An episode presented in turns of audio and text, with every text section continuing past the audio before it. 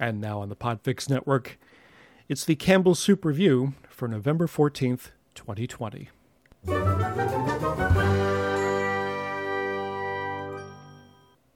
And the official description of today's soup from Campbell's.com. Cozy up with a classic with Campbell's condensed vegetable beef soup. Our crowd pleasing soup is crafted with the hearty combination of good, honest ingredients carrots, potatoes, seasoned beef, toasted barley, green beans, and peas in a savory beef stock. Low in fat and cholesterol, simmer down with a steamy bowl and find comfort in Campbell's, a brand you can trust. Well, I have to say it is nice to eat a Campbell's condensed soup that isn't supposed to be an ingredient in something for a change. The first ingredient is their beef broth, which you know from a previous episode that I just love so much.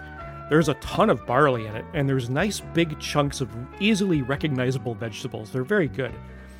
Everything does have sort of a pale brown hue to it from being in that beef broth. It's not the most appetizing looking thing in the world, but there is beef in it. They are very small, very uniformly shaped cubes of beef.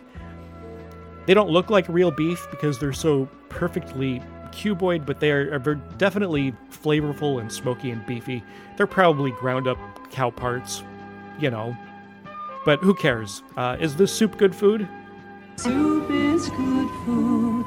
Yes, I'm definitely going to add this to my repertoire. I will be buying this again for lunches. It's very, very good. Well, join me here again tomorrow on the Campbell Soup Review. I will be reviewing cream of chicken with mushroom. And on behalf of all of us here at the Podfix Network, this is Paul Chomo wishing you a very good night.